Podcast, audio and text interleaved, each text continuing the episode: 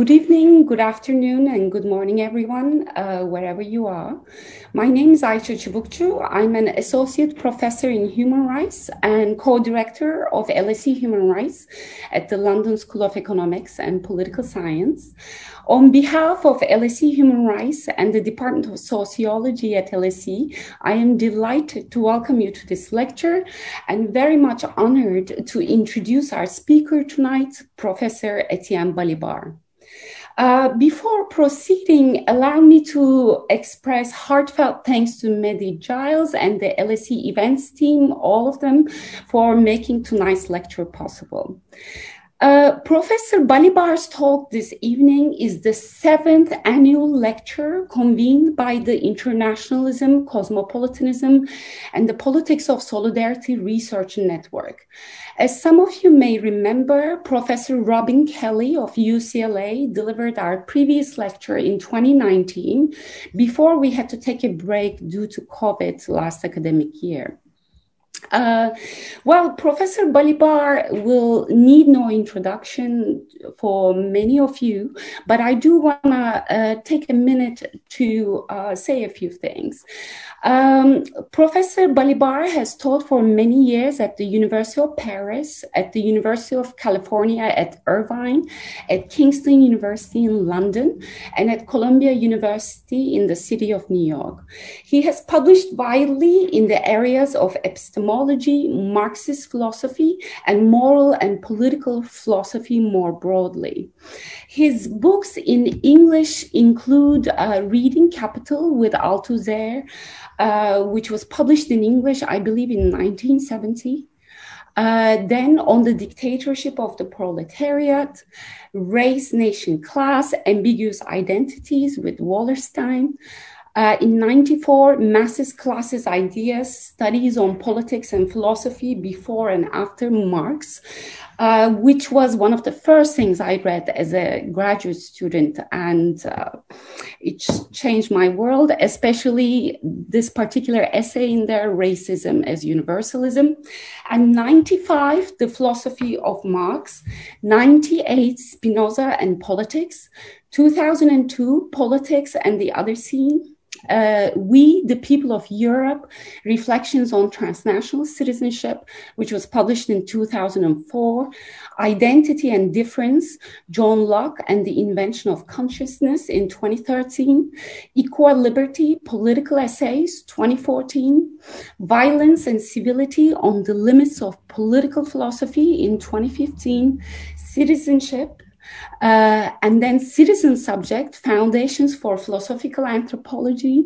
In 2018, Secularism and Cosmopolitanism Critical Hypotheses on Religion and Politics. And last year, Spinoza, the Trans Individual. I do wonder, and perhaps Professor Balibar will tell us how he manages uh, to write so much. Uh, Professor Balibar. Just being old. Just old. okay, well, Professor Balibar's lecture, the long anticipated lecture tonight, which we've been looking forward to for months, and in my case, for years, is titled Cosmopolitanism's Past, Present, and Future with a question mark. I do wonder about the kind of doubt that the question mark stands for. Perhaps is doubt about um, our future. We'll see. Um, so uh, tonight, as you know, is being video recorded. I'm obliged to say that, and we're live streaming now. Technology permitting, we hope to have a video podcast of the lecture and the Q and A posted online by next week. Uh, now, tonight, Professor Balibar will lecture for about 40 minutes, and the plan is to leave plenty of time for questions from the audience. The event will end sharply at 7.30 p.m.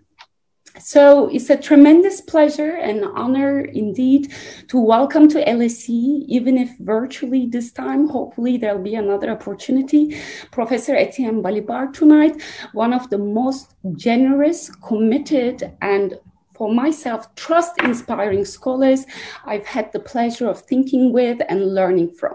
So, without further ado, Professor Balibar. Thank you. Thank you, Ayça. Thank you so much. This is much, much too generous.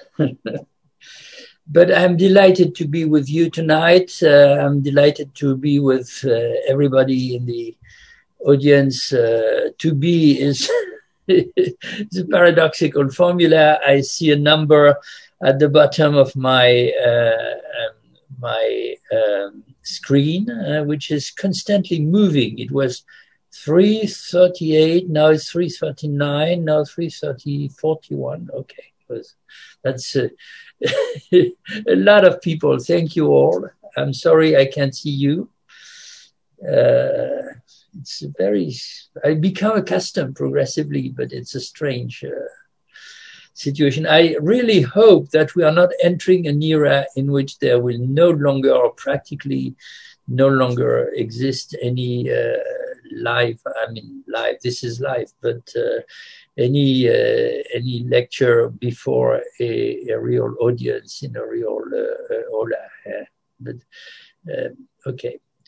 Um, I also want to uh, say how deeply honored I am to be speaking at LSE, an extremely prestigious institution with a long and fascinating history, as most of you know, with uh, uh, great uh, names of professors, students, and other visitors. Uh, it's really an honor and I want to express uh, my gratitude as well, as you did, Ayça, to the LSE events team that is Nicholas, Maddie, Antigone, and Hoy, and perhaps others as well.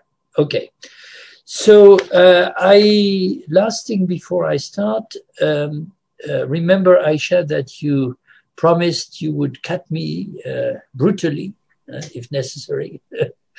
when I reach, if I reach the uh, uh, time that is uh, allowed for me, and I will stop quickly at that point.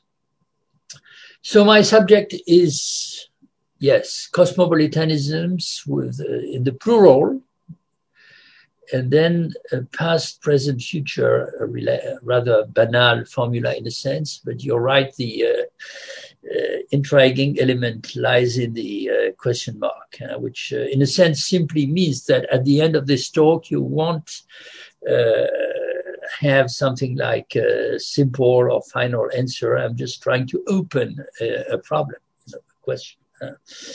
Now, um, the plural is uh, is important because uh, one of my suggestions, one of my ideas, is that um, if we look uh, carefully into the past of this idea, and in a minute I will try and uh, suggest something like a very uh, synthetic or abridged uh, genealogy, uh, we immediately uh, discover that um, um, the, these pasts are in fact many.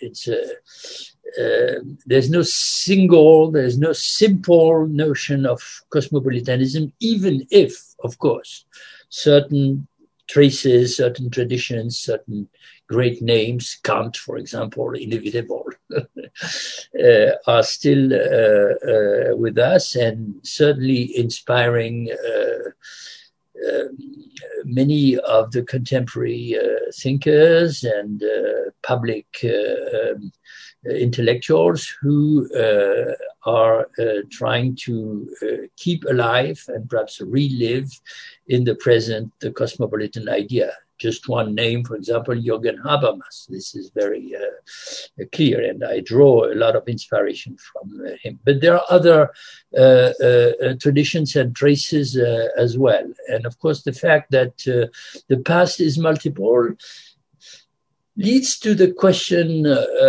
um, about the future. Uh, uh, is there a single uh, possibility, a single orientation that can be put under that name? or should we, uh, um, in fact, uh, imagine that different types of cosmopolitanisms will be competing in the future as they have been in the past? And uh, the key, or one of the keys to answering this question, so of course, lies in the present uh, uh, uh, situation of the problem. And from this point of view, what I want to suggest is that, uh, uh, of course, the, the present is multiple, but above all, it is uncertain. It is problematic. It is enigmatic, even, uh, because uh, something perhaps crucial or decisive has changed in the conditions in which we can uh, uh, try and uh, address this uh, idea. Before I explain myself on this point, allow me a last um, quick formal remark. As you will see when I continue the discussion, I take the idea of cosmopolitanism in a rather broad uh, uh, sense, uh, which means that I include intentionally in uh, um, the genealogy I was talking about, which I will uh, uh, return, discourses and ideas which do not go immediately or spontaneously by that uh, name. Um, probably the most uh, um, important of them is um, of these other names is internationalism, uh, to which I will return. So, in a sense, my uh, questioning is as much about internationalism as about cosmopolitanism, which doesn't mean that I identify the two uh, uh, ideas pure and, and, and, and simply. And the question of names becomes also uh, uh,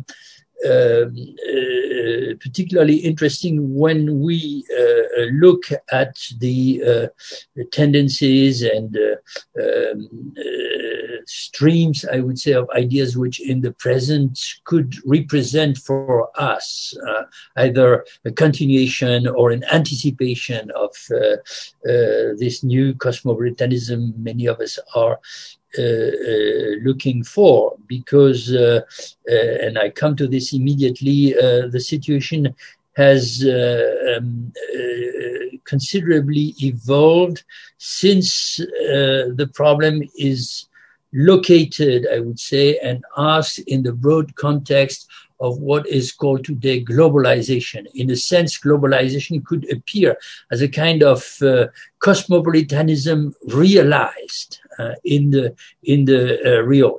From another point of view, uh, and I will rather put myself on that uh, uh, side, if we see globalization as a kind of um, historical transformation of the world, uh, then what we are looking for is not just uh, a, a, representation or a, an acknowledgement of that uh, situation. It's a possibility to change, of course, to invent alternatives in this uh, world. And for that reason, a number of terms are also circulating. Uh, one of them, if we in English, is uh, which I find particularly interesting, is the idea of the planetary, uh, which has been suggested uh, by such uh, eloquent and deep, inspiring thinkers as Spivak and Paul Gilroy. Um, if you move to the French, uh, the neighboring country of neighboring language, uh, another extra difficult to translate. In fact, another very interesting idea is the idea of mondialité, which is proposed by the uh, great, the late, uh, the late poet and philosopher from the Caribbean, the French Caribbean, Edouard Glissant, as an alternative to mondialisation. So that might be something like globality, but planetarity is better uh, word. Now, for a long time, my um, uh, contention, my argument uh, when trying to associate the question of globalization with the question of cosmopolitanism has been, and it remains to some uh, uh, extent, that uh, something very paradoxical had happened. You cannot give, of course, an exact date, but something that uh, took place in the last part of the 20th century when the uh, institutions, I would say, of this global economy and global politics that goes with it uh, uh, began to take uh, shape. Uh, namely, the uh, extremely paradoxical fact that um, a, uni- a, more or less complete uh, re- relativization of borders, unification of the uh, uh, world might appear as a positive and in fact powerful positive precondition for the emergence of something like a cosmopolitics uh, or a politics that is waged by, of course, uh, parties, uh, groups, etc., but in the last instance, by the people uh, themselves at the level of the globe, uh, the world. Uh, some, something which um, in German, for example, I was alluding to Habermas a minute ago, is is being expressed in the revealing uh, notion of Weltinnenpolitik, that is a, a domestic, uh, a politics for which the affairs of the globe, of the world, have become, so to speak, domestic uh, uh, affairs. Now, my contention, as I uh, said uh, a minute ago, goes against this simple and so um, kind of uh, idea or uh, evidence, I uh, Uh, defend the idea that with globalization, cosmopolitanism, at least in its classical meaning or sense, has become at the same time, in a very contradictory manner, both urgent uh, in a sense, and I hope to be able today to uh, give an example of that, of course, uh, by addressing some of the issues raised by the current pandemic. So urgent, necessary, and at the same time, perhaps impossible, or at least extremely difficult to achieve. And if we remain for a minute, uh, another minute at the uh, uh, speculative level, I would say that uh, uh, a reason for that lies in the utopian character, in the very positive sense, in the very um, affirmative sense of the cosmopolitan idea, at least uh, throughout its history, and in fact, uh, essentially in the uh, uh modernity. So, what is taking place is a kind of clash of the utopian idea with the seeming real conditions of its uh, uh, um, implementation, something like not uh, uh, the famous or the infamous end of ideologies, but end of uh, uh, uh a utopia. And so, if we want to be a little more precise than that, uh, we have to explain in which sense the cosmopolitan idea was essentially developed as a, a, utopian idea. And I would say that this came from the fact that in uh, modern uh, Europe in particular, uh, when politics and global politics began to be ruled, I would say, by the extremely coercive and, in fact, violent order of the uh, competing nation states. Uh, uh, which and the classical uh, theories of uh, uh, political philosophy express this through the notion of the state of nature. find themselves, uh, as Kant also will explain, in a state of at least virtual but also permanent war with one another uh, with uh, with their uh, interests, of course, um, being represented as in, in, in, in, incompatible. we when when to use uh, uh, formula, this becomes the nomos of the earth then the uh, cosmopolitan idea, which uh, uh, is built around the idea of peace, uh, permanent peace, or perpetual peace, as Kant famously writes in his essay from 1796 appears as a kind of counterpart. This is the description of the ideal world, which supposedly uh, puts an end to the state of war among the uh, nations and uh, uh, relativizes, so to speak, their uh, competing interests. so, of course, in the classical representation, this is essentially based on the idea that a conjunction could be found between the interest of commerce in the broadest possible uh, sense, and that is trade, of course, of different uh, uh, kinds, exchanges among men and uh, nations on the one side, and on the other side, of course, the legal uh, norm with its moral, in, inherently moral humanist uh, uh, uh, uh foundation. Uh, and precisely when uh, the unity of the, or greater unity of this world of nations, which I would return to that, is of course also a world of empires and colonies, is, is created, um, what the the power, uh, the uh, moral, affective, and intellectual power behind the utopian uh, uh idea fades away, and uh, uh, uh, we're left, in a sense, with the brutal uh, uh, uh, reality and no clear way of overcoming its contradictions. So um, the question is no longer how to unify or unite, so to speak, um, men or humans in the world, but it becomes how to change, to modify, uh, to convert into something radically uh, uh, uh different this type or this uh, form of unity. And that is, of course, our problem today.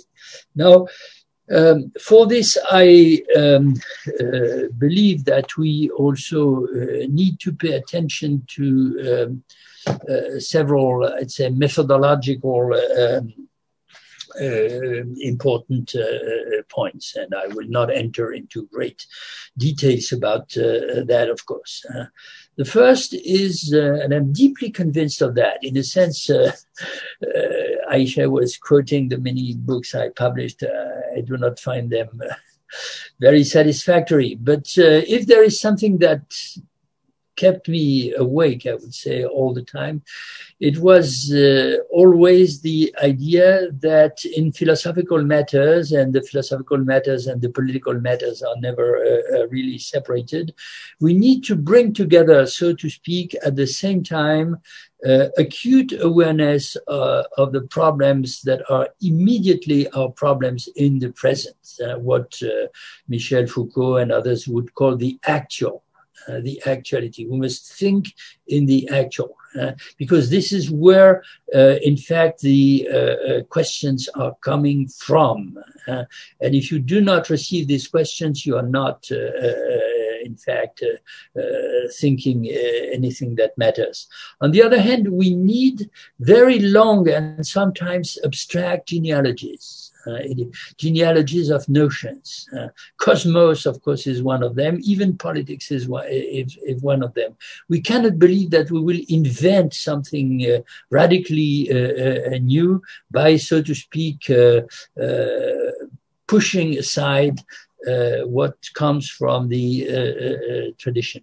And the other um, preliminary that I believe we must keep in mind is that um, I was speaking of the nomos of the earth in the Schmittian uh, sense. This is, of course, uh, uh, a very interesting construction because it, it's rooted in the idea that the earth or the planet, uh, at the same time, of course, is a common horizon. Uh, within which all our problems are located, but also a system of divisions, distributions, and diversities. Uh, so don't believe that we can talk about cosmopolitanism in the same manner, uh, uh depending uh, on whether we are in uh, London at the LSE or in uh, New Delhi or in uh, Beijing or, or, even better in Wuhan or in in in in Latin America. These places are not to be uh, uh, uh, unified under exactly the same descriptions and the same laws, even if they are continuously influencing each other and depending upon uh, uh, uh, each other. And from this point of view, of course, there's something in the contemporary uh, uh, civilization, I would say, of uh, digital communications, mass media, and behind that, of course, there is also the basis of the powerful global uh, corporations which make it possible for us all to communicate. I see that there are now 375 people.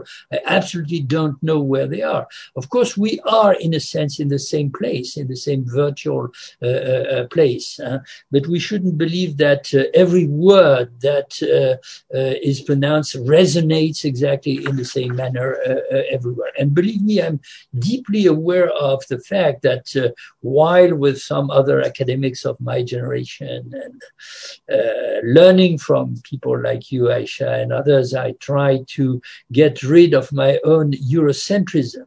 Uh, this Eurocentrism is very strongly and deeply ingrained in my in my in my in my head, and this will become manifest, of course, now when I begin with this uh, uh uh, abridged genealogy, which is my next uh, step, and I should uh, accelerate.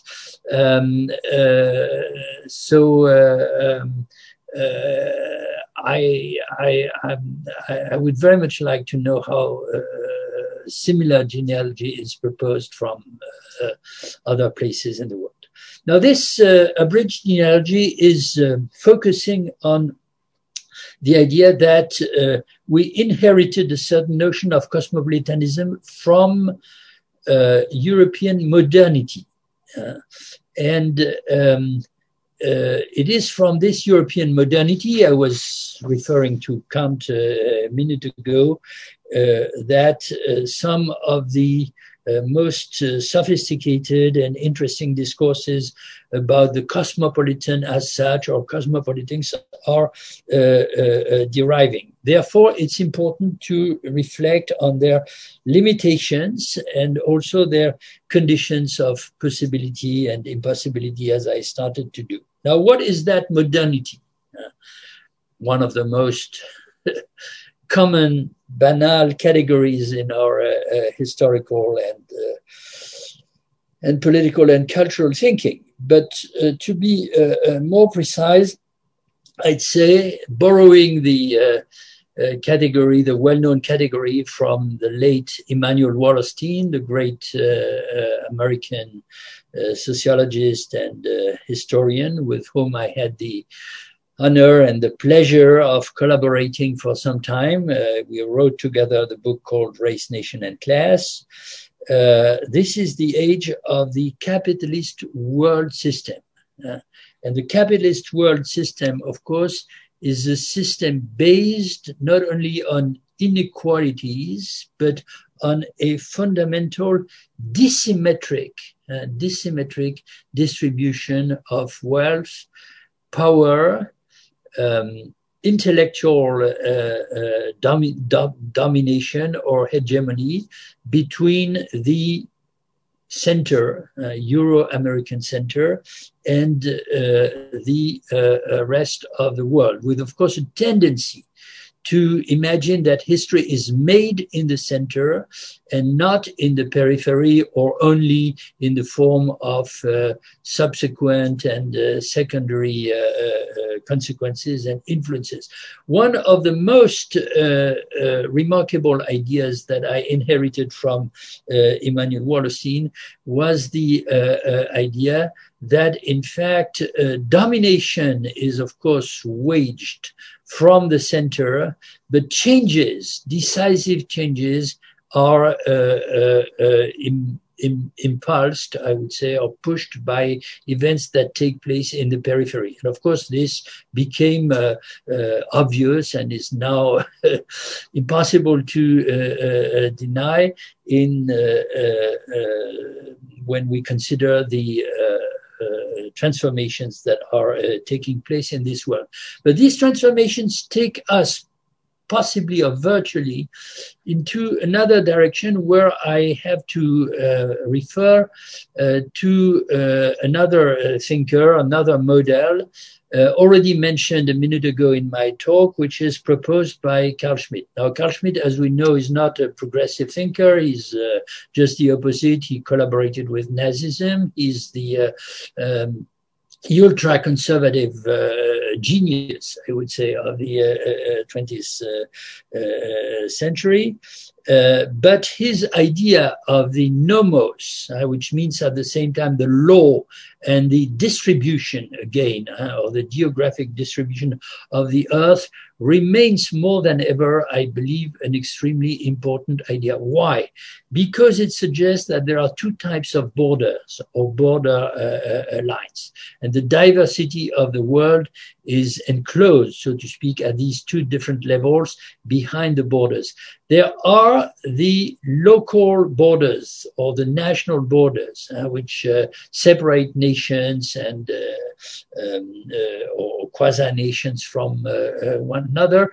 And there are the global lines. Uh, the global lines emerge with modernity uh, in the uh, 16th century when, for the first time, the colonial world was divided between the two great colonial powers of the time, Spain and uh, and Portugal, and this they remained, they, they kept uh, transforming themselves, changing meaning and shape throughout history. So you had different types of binary divisions of the world, uh, which of course the cosmopolitan idea uh, uh either uh, uh, tries to overcome or uh, uh, needs to uh, make use of. And today, the great question, of course, uh, that we all have in mind and the situation of the pandemic and the dispute about uh, the strategies that must be used to uh, combat the pandemic or the possible geopolitical consequences of the pandemic continuously draw our attention to that is the following question. Are we now uh, entering a new phase of binary division of the uh, world with uh, uh, an east-west uh, separation and perhaps, of course, a very important remainder. And I think that we cannot leave this question aside. Now, this modernity is governed by the idea of progress, and it's also for us governed or characterized by the fact that the progress has a dark side. And this is, of course, uh, what we try to uh, uh reflect uh, uh, about. And it is, of course, uh, something that can be periodized, and perhaps there are different cosmopolitanisms following this periodization. Um, before modernity, the idea of cosmopolitanism already exists. Uh, in a sense, this idea is inherited from a pre-modern uh, uh, age.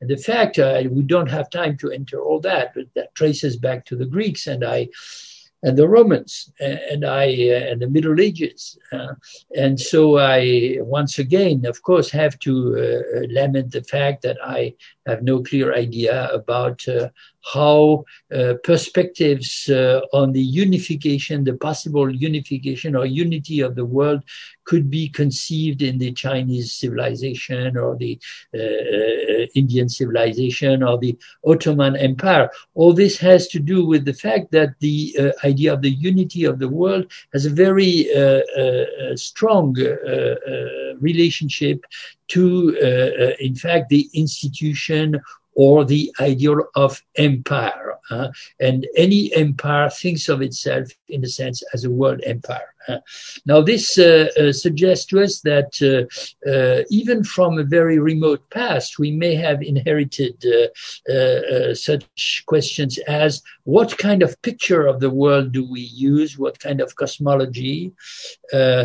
What uh, uh, which form of division of the world or distribution of the world between centers and peripheries or across great global lines do we have in in in mind? And what kind of relationship is there between a cosmopolitics and an imperial politics? Uh, this is not uh, uh, okay. Now uh, to finish with that and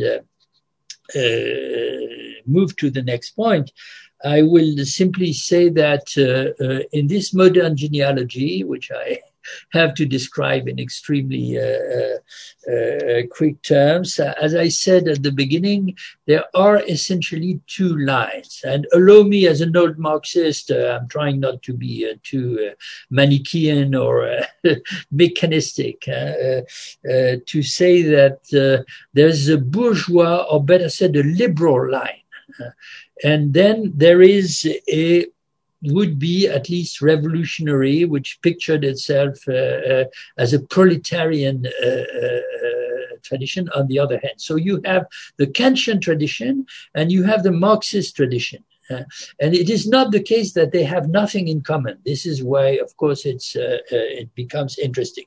Now, the Kantian line is not simple.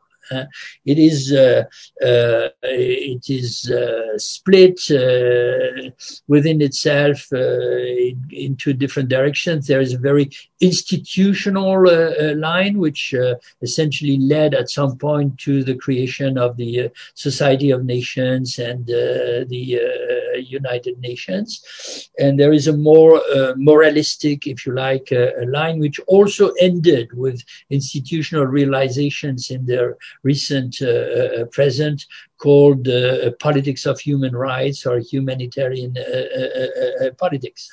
and then there are alternatives which I have to leave aside. But the important idea at the center of this tradition which for me is a very positive idea, provided you understand it in a radical manner that is uh, sufficiently radical, uh, is the idea of hospitality. The very core of the Kantian utopia, if you like, is his idea of uh, Kant's idea of hospitality. And I uh, am of the opinion that you, you, not only we must push this idea to the uh, uh, to its extreme consequences, as somebody like Derrida, for example, tried to uh, uh, uh, uh do, but we must grant it a, very important function, not only moral but political function in today's world, particularly particularly because of the issues of migrations, refugees, and uh, uh, uh, the crossing of borders. in a lecture I gave several years ago, I adopted the post-Kantian title, Strangers, Not Enemies. Uh, this is the core for me of the Kantian uh, legacy. Uh, strangers ought not to be treated as enemies. Uh, and there's a very strong tendency in today's uh, uh, handling, I would say, of the issues of migrations and, and refugees to transform in fact, strangers into enemies. This is why it is so important to observe, for example, what is taking place right now at the border between the United States and Mexico, because the new American administration seems to be trying, we'll see what happens, to reverse, trying to reverse this tendency of making strangers uh, uh, uh, Uh, uh, uh, or some strangers, in fact, enemies. And I even add to this the idea that from that point of view, the ultimate goal is not to, so to speak, neutralize uh, the condition of uh, uh, but it's to save and to preserve something extremely precious in human uh, uh, civilization, which is the fact that we live with strangers and meet strangers. Now, the core of the Marxian idea to, it's a, um, a, little long, but I hope I can make myself understandable. The core of the Marxian line, of course, has to do with moving from cosmopolitanism to internationalism. Uh, there are historical uh, uh, details which are very interesting from this point of view.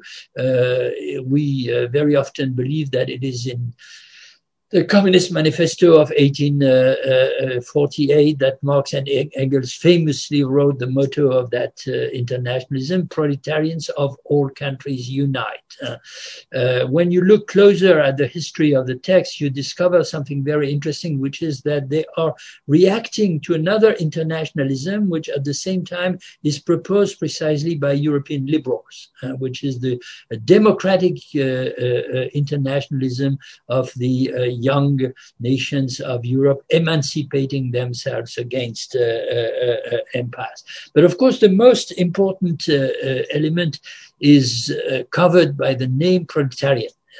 And of course, that can uh, evoke the working class and so on, but it has a more general meaning.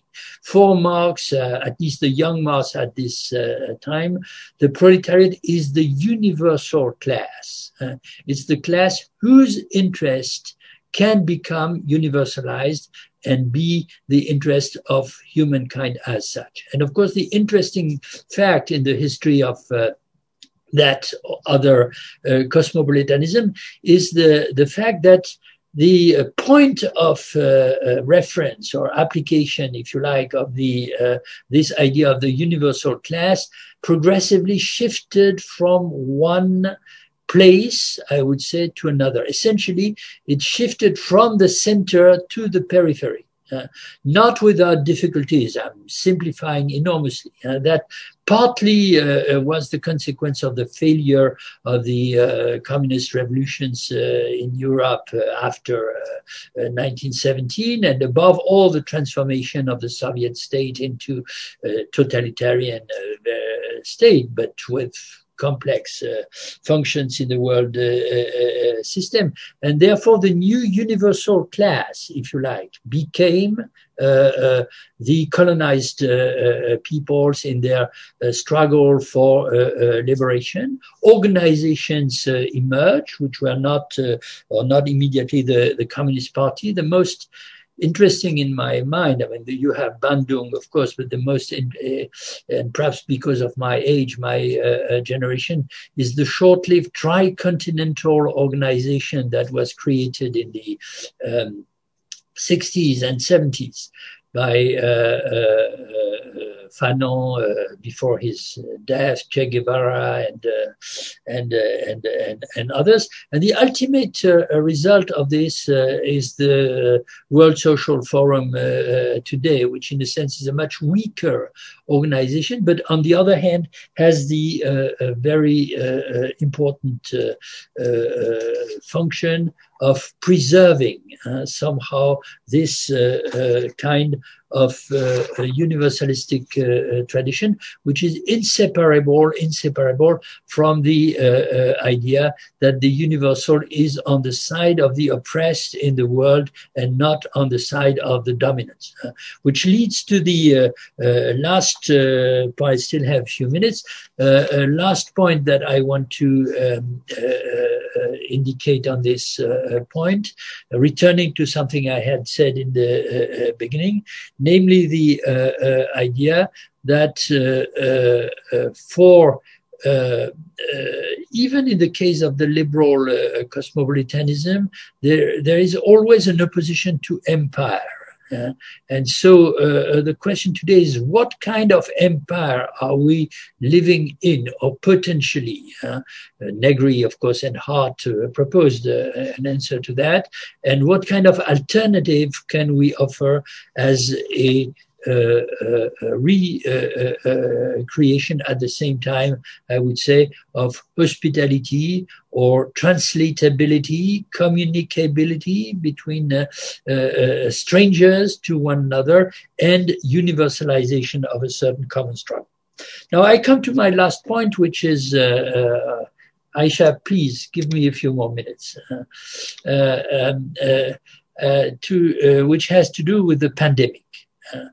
Uh, now, of course, this would call for a whole uh, presentation, and I have to be extremely short. Uh, but what I uh, want to say is the following. First of all, the name pandemic is extremely in- interesting and revealing. We know that it is disputed Uh, Uh, it is disputed. And interestingly, it was disputed at least initially because the very nation or the very place where the epidemic started, that is China, did rejected the category pandemic that the World Health Organization was proposing after a, a relatively short uh, uh, observation of the uh, development of the of the epidemic. And of course, this had to do with the fact that, uh, uh, as a consequence, certain norms and certain legal uh, rules and certain sanitary obligations would be at least virtually imposed. This was a prefiguration of the fact that the development of the pandemic is now producing geopolitical uh, uh, uh, consequences of the first magnitude. Particularly, of course, uh, something like a new, I would say, I wouldn't say call it a Cold War. a civil war is is is too much, but a fierce competition within the pandemic and around the ways to uh, uh, uh address it among different parts of the world and different uh, uh, powers. The second thing I want to say very quickly is that the pandemic undoubtedly produces something like a higher degree of unity or unification of the human species as such almost making for the first time the human species a single uh, entity or a single agent, not only a moral idea, but a single entity with a, a, a kind of material or materialist uh, uh, unity. Uh, here I am siding with the uh, remarkable and enormously interesting uh, considerations that are proposed by Dipesh Chakrabarty, who has now uh, uh, published, this is the enlarged version of his uh, famous article, this book called The Climate of History in a Planetary Age. But he leaves aside or he addresses only marginally the pandemic because the book was written before. And I believe that we can add something to his reflection reflections on this new conflictual unity, I would say, of the human species, which is uh, created by the uh, uh, environmental uh, uh, crisis. Namely, the fact that viruses cross all borders and frontier lines. In a previous presentation that I gave, I said there emerges something very strange, which we could call a traveling couple. The traveling couple is made, uh, so to speak, uh, uh abstractly speaking, of a virus and a human traveler.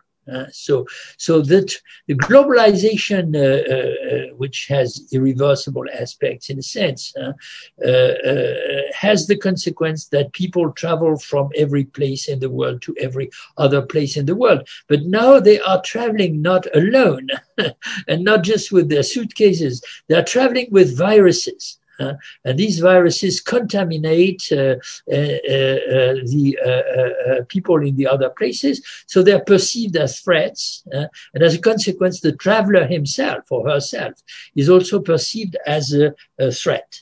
Now, as we know, the prophylaxis that is uh, uh, used against this, and I uh, have to be very quick, but we all have this in mind, is a new strategy of isolation.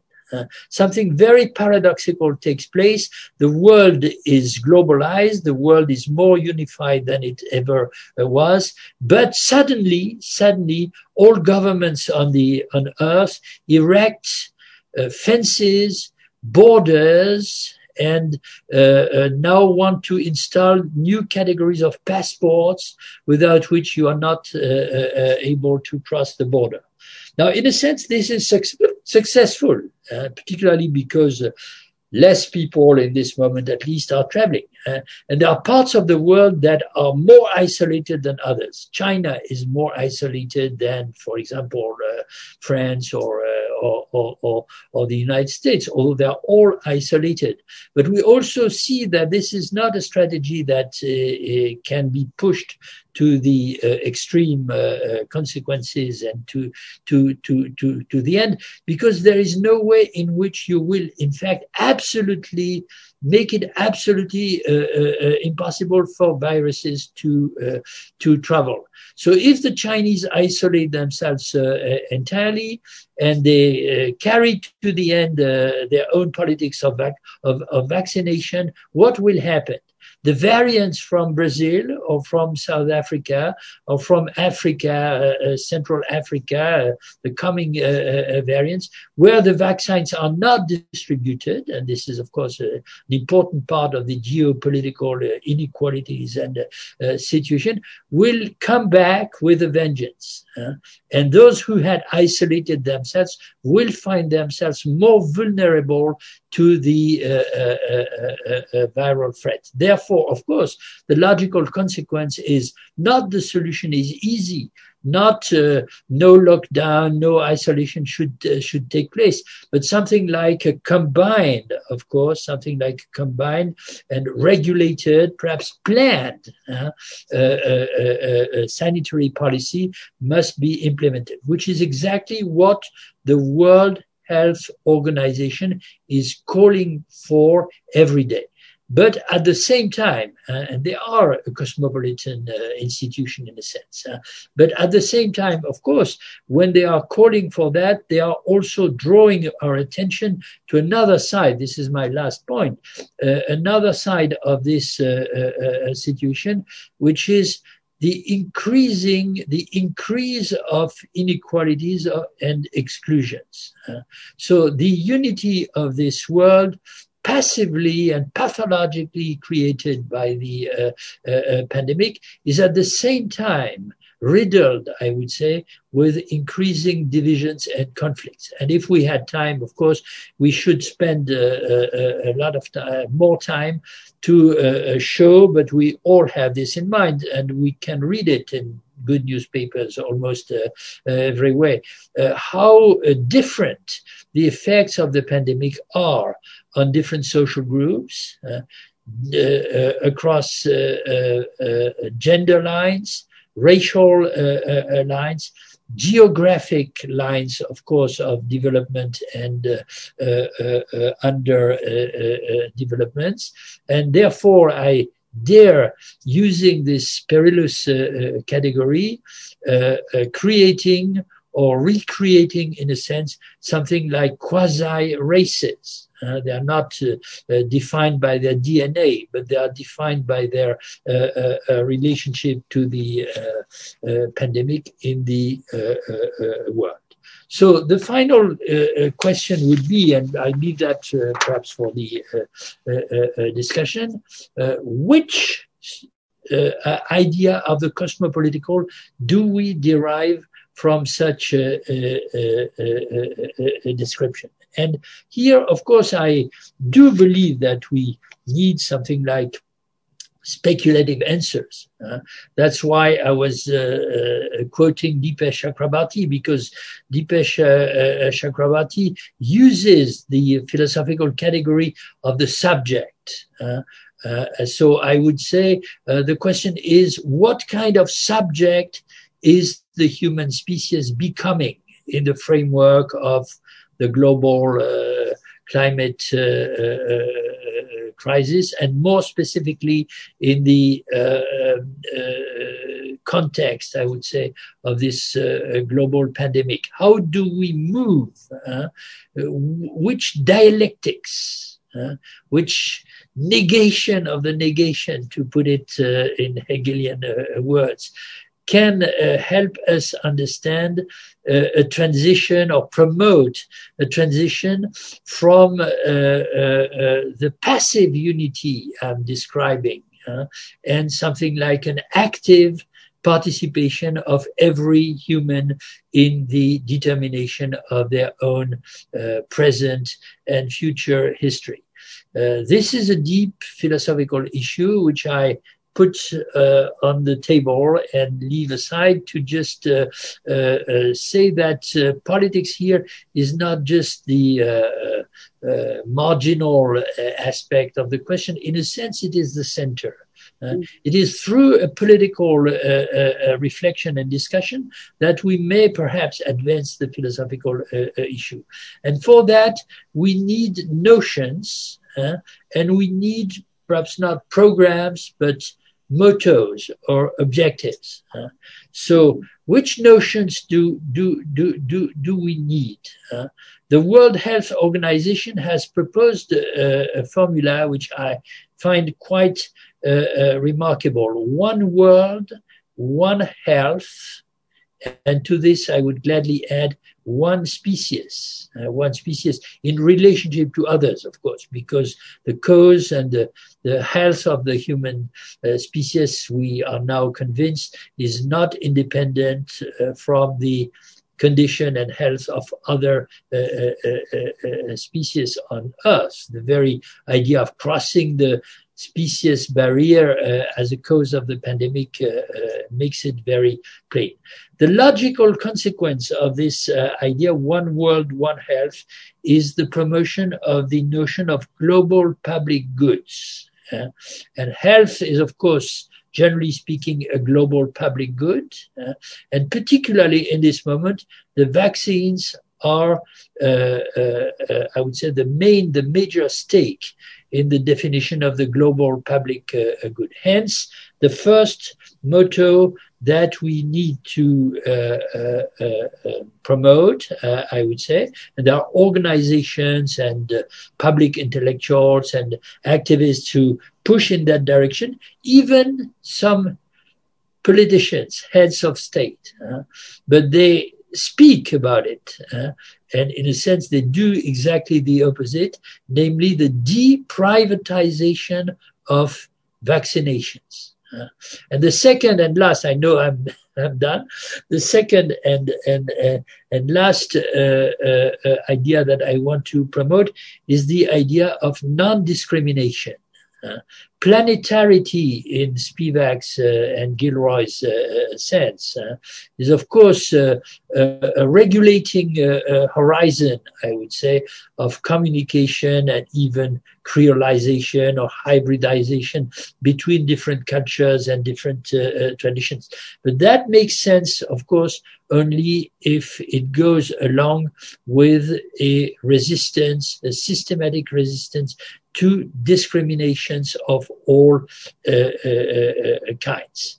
And among the discriminations, there is one which is particularly dear, I would say, to me and others, and which I maintain in the current uh, situation, it's the discrimination in circulation rights. Uh, and I insist on this point because I had spoken of hospitality uh, uh, uh, uh before and, and, and universalism. And of course, among the privileged victims, I would say, in a sense, of the strategies used against the pandemic today are precisely the migrants and the uh, refugees. Sorry for the no. next. I stop there. Thank you very much. Uh, virtual um, applause. Um, I have lots of questions. Oh, yes, I'm sure. Uh, mostly about the resort to the category of humanity in the context of uh, imperial processes that we're trying to understand in the 21st century? What are the risks of using the human species or humanity as a mobilizing concept in our current predicament, given all kinds of uh, discriminations that are effected through the category of humanity? So I will pose that, but I would like to read some of the questions, Professor. Yes. Uh, so you could perhaps pick. Yes. Yes. Uh, a question from Sandro Mezzadra from University of Bologna. Oh, Sandro is here. Yes, he's here. Sandro, you should talk instead of me. You know so much more. and his question is I would like to ex- expand a bit more on what you called, with reference to Schmitt, a new phase of binary divisions of the world as a prospect emerging from the current conjuncture. Which kind of relation do you imagine in particular between such binary divisions and the entrenched processes of logistical and infrastructural integration that cross the line between East and West?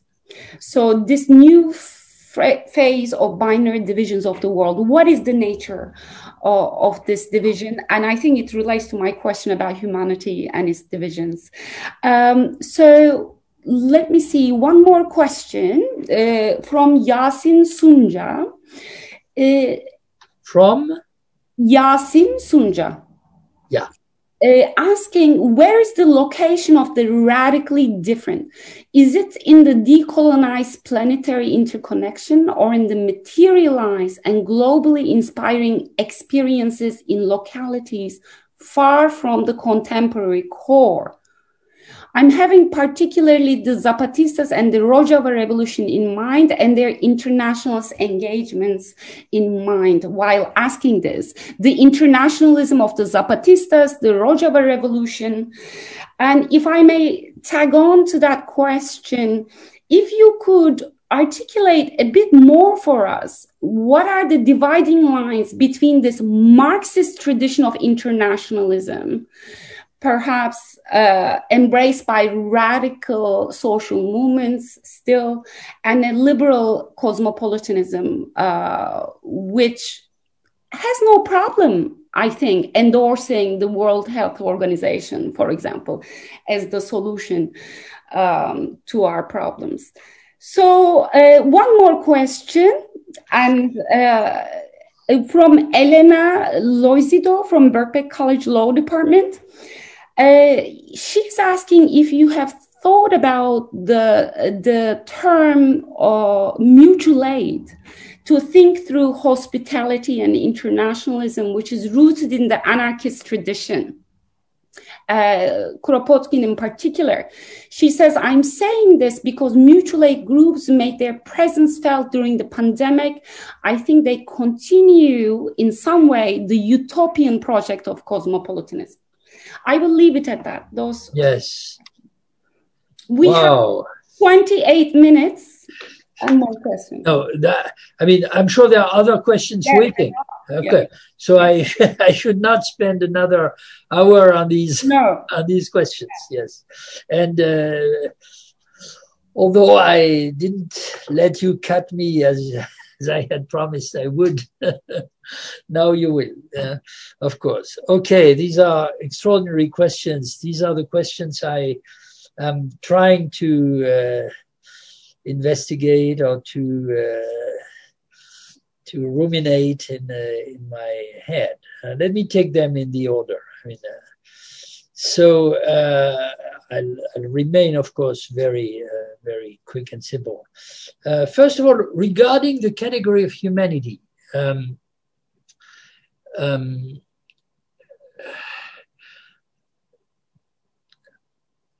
I see no reason why we should drop the category humanity. I would not, uh, uh, uh I would not deny that the category uh, uh, humanity uh, Uh, is uh, uh, used and and rooted in in in in in, in a certain sense in hegemonic discourses which either ignored or covered or even legitimized fundamental forms or regimes of discrimination in the history of the world. But I believe that there is uh, an insurrectional side, if you like, uh, uh, to the uh, uh, category of humanity. I think the, the category of humanity is uh, is a is a is a is a place is a the site, so to speak, is a conceptual and intellectual site of permanent conflict. Uh, so the question is not, uh, in my view, in my view, of course, uh, is not uh, uh, whether we um, accept it or reject it. the, the question is how we use it, for which purposes, and against which other concepts or conceptions of uh, uh, uh, humanity. and from this point of view, of course, such issues as formal rights versus material freedom or um, uh, uh, Uh, uh, uh, different uh, concepts of equality, etc., are right in the in the in the middle and relevant. I beg you, I, I, I mean, Ayça gave a long record of my previous uh, writings and so on to uh, uh, put aside or, or, or leave aside the idea that Marxists like myself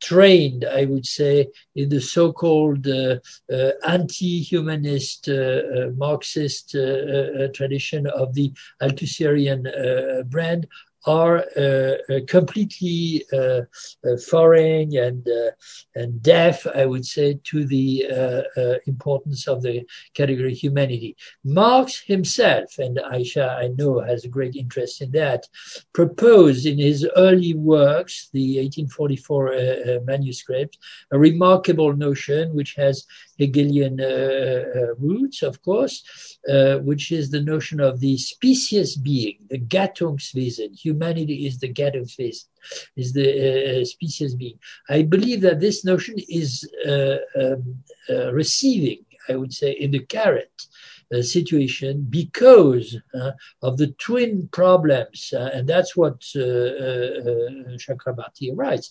the twin problems of the environmental crisis, better said, I believe, catastrophe, because we have crossed the uh, line of irreversibility. And now the more specific, but uh, in a sense more immediate issue of uh, uh, uh global uh, health, it receives a new meaning, and we need to re-elaborate it. But the content for me, the practical content, is not some ideal worshipping of the idea of the or the moral idea of the human just uh, uh, to say something like we're all in the same boat or we are all uh, the same humans. It's to practically address the issues that I was referring to at the end, namely the fact that the unity does not go without the division. Uh, so so so uh, and that's the uh, okay my my idea second sandro oh sandro thank you so much for being here. I, I think have to send the question back to you because the logistic is something that you've been uh, working with and publishing with Brett Neilson in a very elaborate manner in all your uh, uh, recent uh, uh work. So I will simply uh, say that uh, I referred to Schmitt because I had the disturbing impression uh, had the disturbing impression, and uh, I'm sure you agree with that, that uh, the world, the globalized world in which we live today, is less than ever, is less than ever a world which is uh, uh, in fact homogenized or homo, homo, homogeneous. And the great Schmittian idea, of course, from a conservative point of view, uh, is there's there, there there is always there is always in fact a, a, a bipartition with a remainder, uh, with a remainder. Uh, and so the question becomes uh, uh, which is the bipartition that is going to be uh, uh, dominant or that will create our main problems in to, to today's world. Mentioning the logistics, of course, I know that you have in mind the idea that the north-south divide is, of course, not suppressed. Uh, uh, although we are also all aware of the fact that uh, the line between the North and the South has become an extremely complicated one because uh, uh, there is much North in some parts of the Old South, and there, and we are aware of the fact that there's a lot of South in what used to be considered the North. But these are complications. This line still exists more than ever, and it it has to do with the fact that so-called extractive capitalism is uh, uh, uh, still, of course, very much with us, including in the form of the so-called environmental debt. Uh, I found it very interesting uh, reading recently Amitav Ghosh. Uh uh, uh, uh, I'm sure many of you have seen that. I have the French edition here, The Great Derangement, in which he explains that the situation is extremely perverse because, in a sense, of course, it is the North that has uh, uh, produced over centuries or, or, in the last two centuries, in fact, uh, the greatest uh, amount of pollution and uh, CO2, which uh, lead to the environmental catastrophe. But the tipping point was the fact that uh, uh, towards the end of the 20th century, China and India embraced the course of rapid uh, uh, uh, catch up and uh, uh, industrialization and adopted the kind of logistic that was uh, that they imported from the Uh, north uh, uh, or, from Europe and, and, and, America in order to compete. And this is what, of course, quantitatively has uh, uh, accelerated, I would say, the catastrophe. But the, the question of the east-west, of the east-west divide is not a question for which I have a solution. It's a question that uh, is haunting my mind because I read uh, uh, around us in the critical studies, etc., uh, either discourses which uh, uh, define neoliberalism pure and simply in terms of what we observed in the last period in our Western capitalist countries, or that remain, and rightly so in a sense, pure and simply uh, uh, governed by the idea that the main conflict is between the colonial north and the colonized or, or, or ex-colonized uh, uh, uh south. Uh, whereas, of course, the emergence of China as a, a world power, perhaps a hegemonic power, or in any case, a power that competes with America for uh, hegemony, completely disturbs this uh, uh this uh, uh, pattern. This is what uh, your master and friend Giovanni Arrighi had anticipated, but the consequences to me are at the same time huge and very open. Uh, sorry, this is too long. I have to. Uh, uh, so Rojava and Zapatistas. Oh yes, thank you so much for uh, uh, uh referring to that. Uh. I'm very much of the uh, opinion that these seemingly seemingly local alternatives are in fact of uh, uh, universal importance. Uh, and of course, I find it very important in this respect that both in the case of Comandante Marcos already uh, some time ago, eh, and more recently in the case of Rojava in the tragic manner we have to to to to admit, uh, because they are they are resisting, but they are uh, sieged, besieged by uh, very very violent uh, enemies in this uh, moment. This universal dimension was explicitly uh, formulated. Uh, now, whether the uh, uh, uh, uh kind of local uh, self-government, autonomy, and cultural originality that these experiences are developing itself can be adopted everywhere? Certainly not. Uh, there are local inventions. Uh, they're rooted in a long uh, tradition of struggles and, uh, and, uh, and, and, and, and, and, and resistances.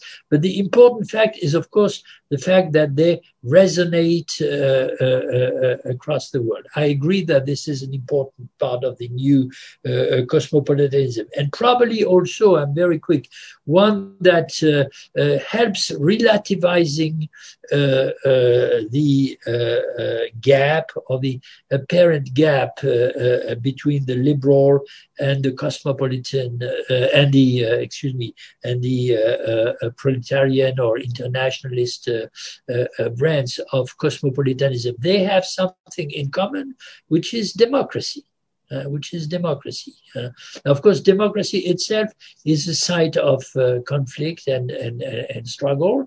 And all these experiences you are referring to uh, uh, are, uh, of course, trying in a very interesting manner to push democracy beyond the limits of bourgeois democracy or pure formal representation and, and, and, and, and equality. But this is not discontinuity. Uh, it's a, it's a continuity. I I dropped I, I dropped the idea that I had defended virulently when I wrote uh, a book on the dictatorship of the proletariat. I do believe that there is a dictatorship of the bourgeoisie, but I don't believe that the alternative is a dictatorship of the proletariat, which drops the requisites of uh, uh bourgeois democracy pure and simply. Rosa Luxemburg was right on this point. What you need is progress, not break. Finally, uh, uh, my dear Elena, uh, mutual aid instead of hospitality. Um, to some extent, it's a question of convention and names. Uh, now, uh, there is something, I agree with that, in the category of hospitality, which is problematic. and I have participated in many disputes about that which uh, made me uh, aware uh, that there is a problem. Uh, because on one side, uh, in the Kantian tradition, and even better uh, when you push it to the extreme, following somebody like Derrida, uh, who speaks of unconditional uh, uh, hospitality, you stress, you emphasize the importance of this motto without reservation. Strangers are not enemies. I believe that this is very important. On the other hand, there are people um, around us and uh, activists and particularly uh, uh, militants in uh, uh, NGOs who work with with refugees and migrants who are reluctant who are uh, with respect to that term because they perceive something like a paternalistic uh, uh, uh element. Uh, so the hospitality, which is exactly what Derrida tried to reverse, but that's a long discussion. They, they, they, they believe that the idea of hospitality is something like there are the established people safe in their home, home and country. They should be generous. that's what more or less Joe Biden is trying to uh, propose now uh, after the uh, horrific uh, xenophobic uh, uh, policies of, of, of Trump. it remains that America appears as the generous, the generous, powerful place where the poor and the uh, uh, Uh, uh, victims of uh, exploitation and ex- expulsion and violence uh, in other places must be received and, and, and accepted. And this is not, uh, of course, a concept. Uh, this is not a radically democratic uh, uh, uh concept. so for that reason, I tentatively want to combine this idea with something that my friend Sandro Mezzadra, who is here tonight, has not only theoretically but also practically implemented and, uh, and explained many times, and and uh, which is the idea that uh, uh the uh, uh, resistance against expulsions and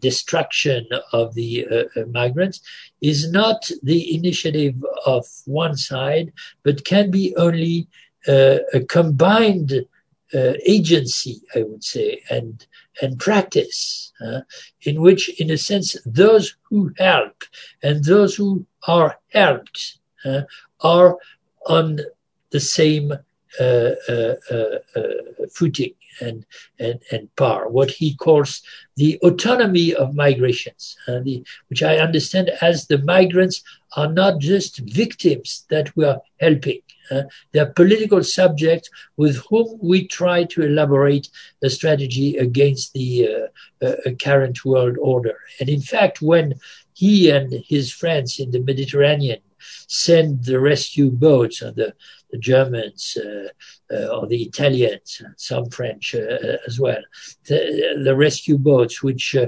against the police uh, and armed forces of all European countries uh, and the pirates uh, from Libya, etc., reach to the boat people to save them. In a sense, they are extremely hospitable. Uh, but in the other sense, they are trying to contribute to the emergence, I would say, I wouldn't say of a proletariat, uh, but of a new emancipatory uh, uh movement which is rooted on both sides of the border. Thank you, Professor Balibar. I will more questions. We have about eight minutes. Uh, one is from Mark Meany from Mark? Meany, I believe, M E A N E Y. And the question is by relying on the WHO, on WHO, and therefore on a form of institutionalism, are you not advocating on. No, the not the WHO, not the WHO, the WHO. Oh, the World Health Organization. That's right. That's right. W. L. WHO. Yes, yes, yes, yes. Uh, and therefore, on a uh, on a form of institutionalism, are you not advocating on behalf of a Kantian notion of cosmopolitanism?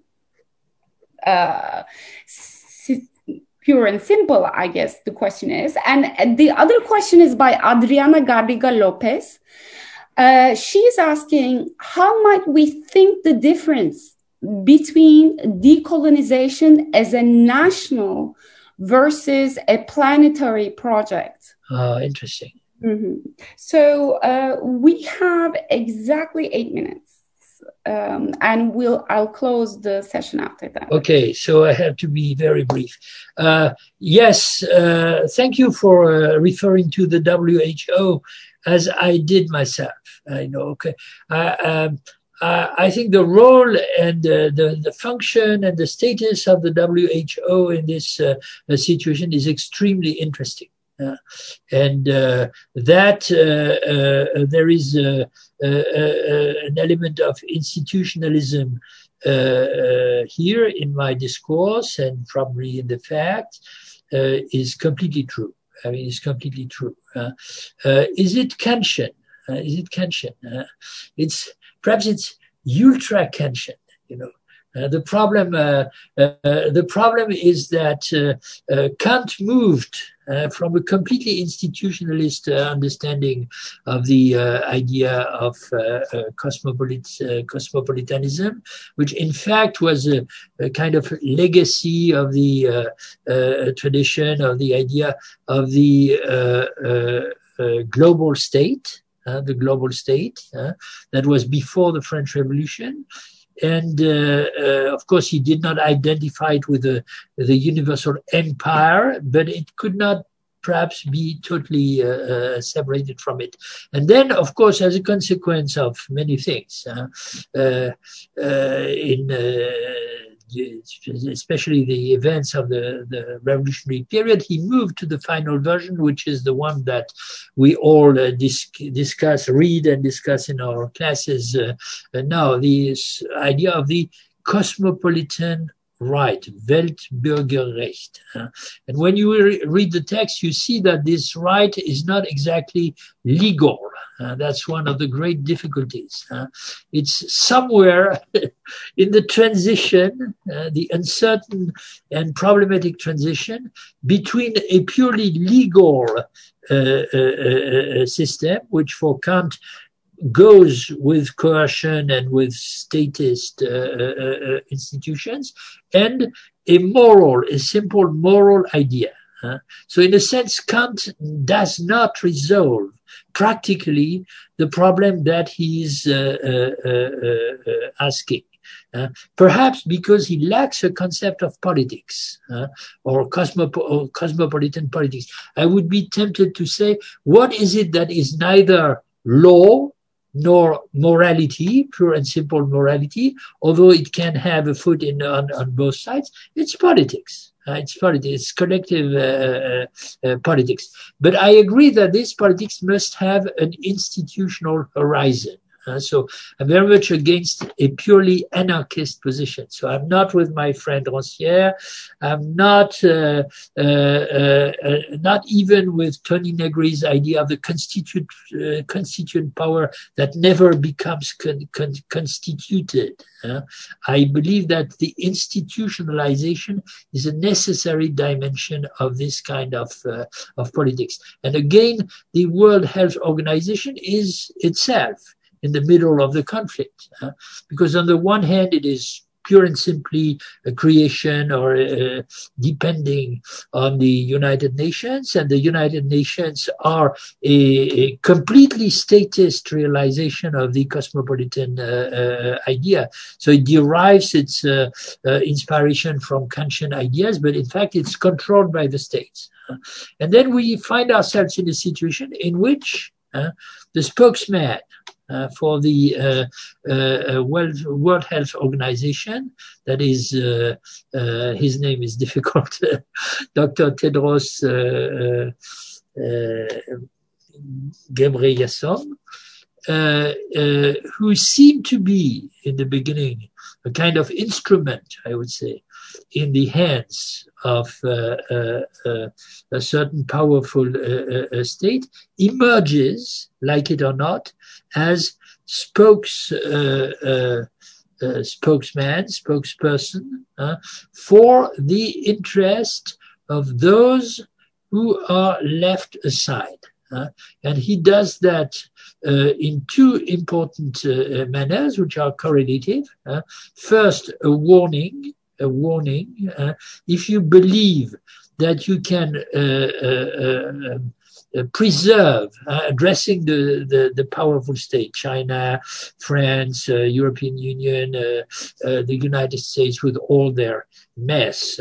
we see that in Europe today. if you believe that you can have an, an isolated policy of immunization, you'll be the first victim in the long term because Africa and South America are the places where the variants uh, uh, proliferate if the pandemic is not stopped.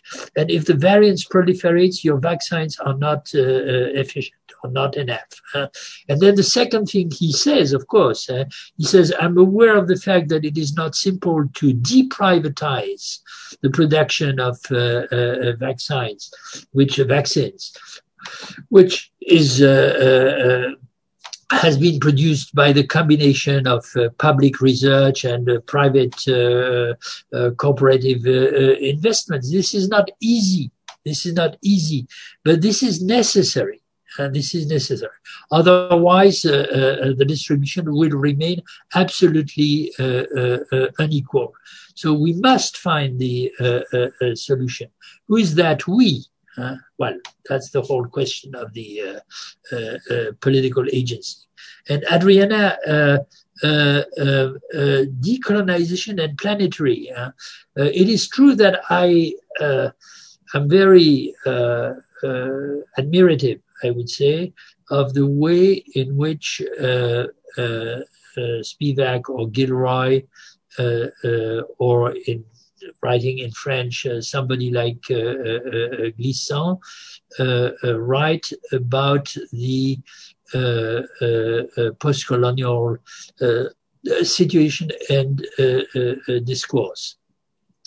So perhaps you may think, I hope not, but you may think that the uh, Uh, old uh, uh, white uh, uh, male speaking to you in this moment prefers a discourse that seems to be more uh, it's not conciliatory, it's not conciliatory, uh, but uh, more inclusive, I would say, inclusive, rather than just adopt the idea that the uh, uh, anti-colonial struggle is continuing in our countries today in exactly the same form in which it uh, took place in the previous era.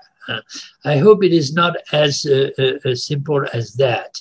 But uh, uh, so the, the, I, I, don't see any compromise on the question of racial uh, uh, uh discriminations, for example. and if this were necessary, the uh, uh, effects of the Black Lives Matter movement in uh, America these days should remind us that there is a strong antagonism that is not terminated.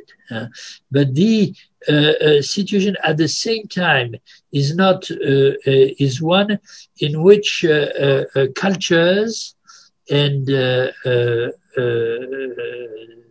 traditions and histories need to become hybridized. I would say in a new in a new manner. so so if this if this combination, if this hybridization is another, is a code word to explain that the uh, hegemony of the Western uh, uh, uh um, uh, uh, culture is going to last forever, in that case, it's it's to be rejected absolutely. but if the idea is that radically new forms of commonality and translation are to be uh, and multiple identities uh, are to be uh, uh, created as precisely the hegemony changes place uh, or changes meaning. I believe that there is something very uh, uh, creative and productive in this notion of the planetary. On that hopeful note, uh, thank you very much, Professor Balibar. Thank you. Thank you. I'm sorry that I'm so to the audience for joining us. Uh, we have upcoming events which will be announced now. Uh, thank you all for coming. And uh, hopefully, there'll be another chance uh, to continue the conversation and perhaps even face to face. So, good evening, everyone. Thank you.